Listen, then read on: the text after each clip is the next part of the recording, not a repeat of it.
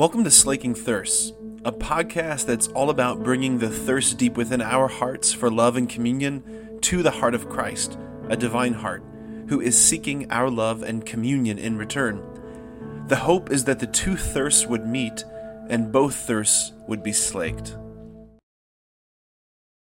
Friends, this is a feast day that I never want to celebrate. The feast day of the Holy Innocents. It is so monstrously painful um, when we sit and actually contemplate what took place. And as I was preparing for this homily, I, I remembered an article that I had read a few years ago. I was searching online for it, and I found it, and I thought, I, I don't have the words for what happened but this woman does. And I want to share with you this morning uh, a reflection written by a woman named Lisa McMullen. It appeared in American Magazine back in 2017. She writes this 34 years ago, I sat beside a hospital bed with its tubes dangling, pumps silent, all attempts at life support shut down as I held my child, my 22 month old son, cradling him in my arms as I watched the last flicker of his life ebb away. He died from drowning.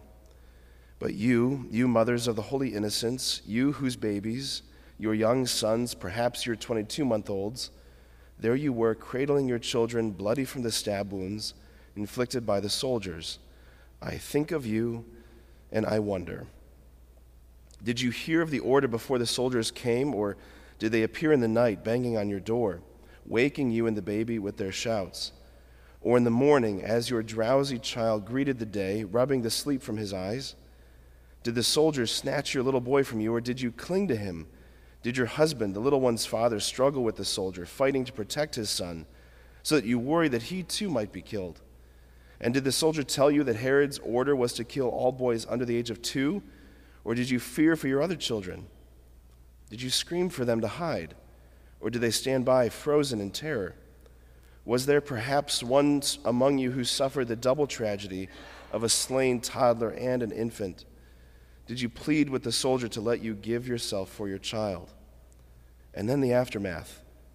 Did the soldiers disappear as suddenly as they had come, leaving you hugging your bleeding baby as his life ebbed away? Did you gather the other children to yourself, clasping them to you, seeking comfort, in their small bodies? And your husband, did he remove himself in his private sorrow and perhaps even his shame?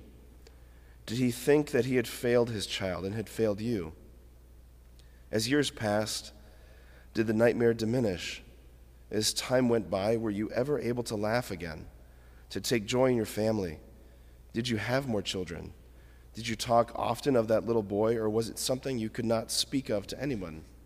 Did you think, as you celebrated Passover, of those children who had been spared in Egypt when a lamb's blood on the doorway lintel was a sign that allowed them to survive? Did you think of Abraham being willing to sacrifice his only child? Did your husband forgive himself? Did you?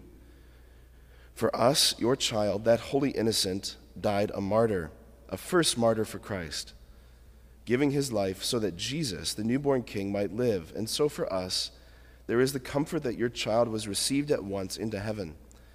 We can comfort ourselves as well that in the face of that terrible cruelty, your child's reward must assuredly be glorious.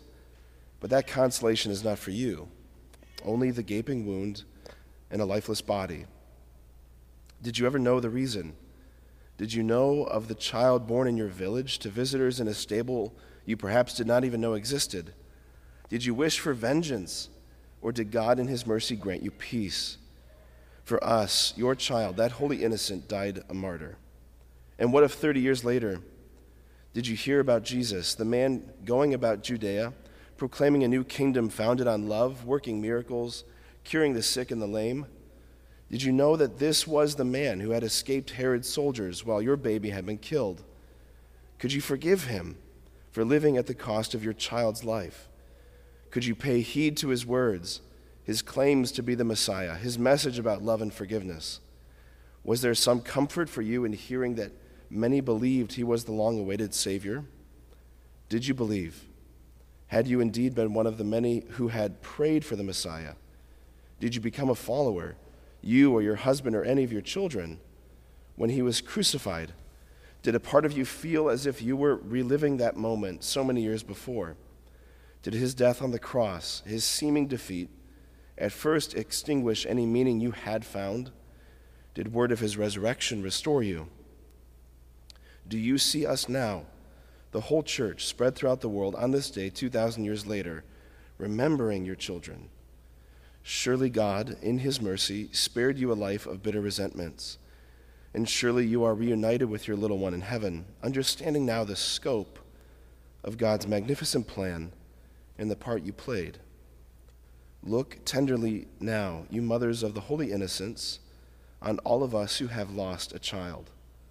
Ask God for us that we may receive the grace to serve with no reserve that Jesus for whom your child gave his life, that we may be moved to give our all, grateful for your sacrifice on that bloody night.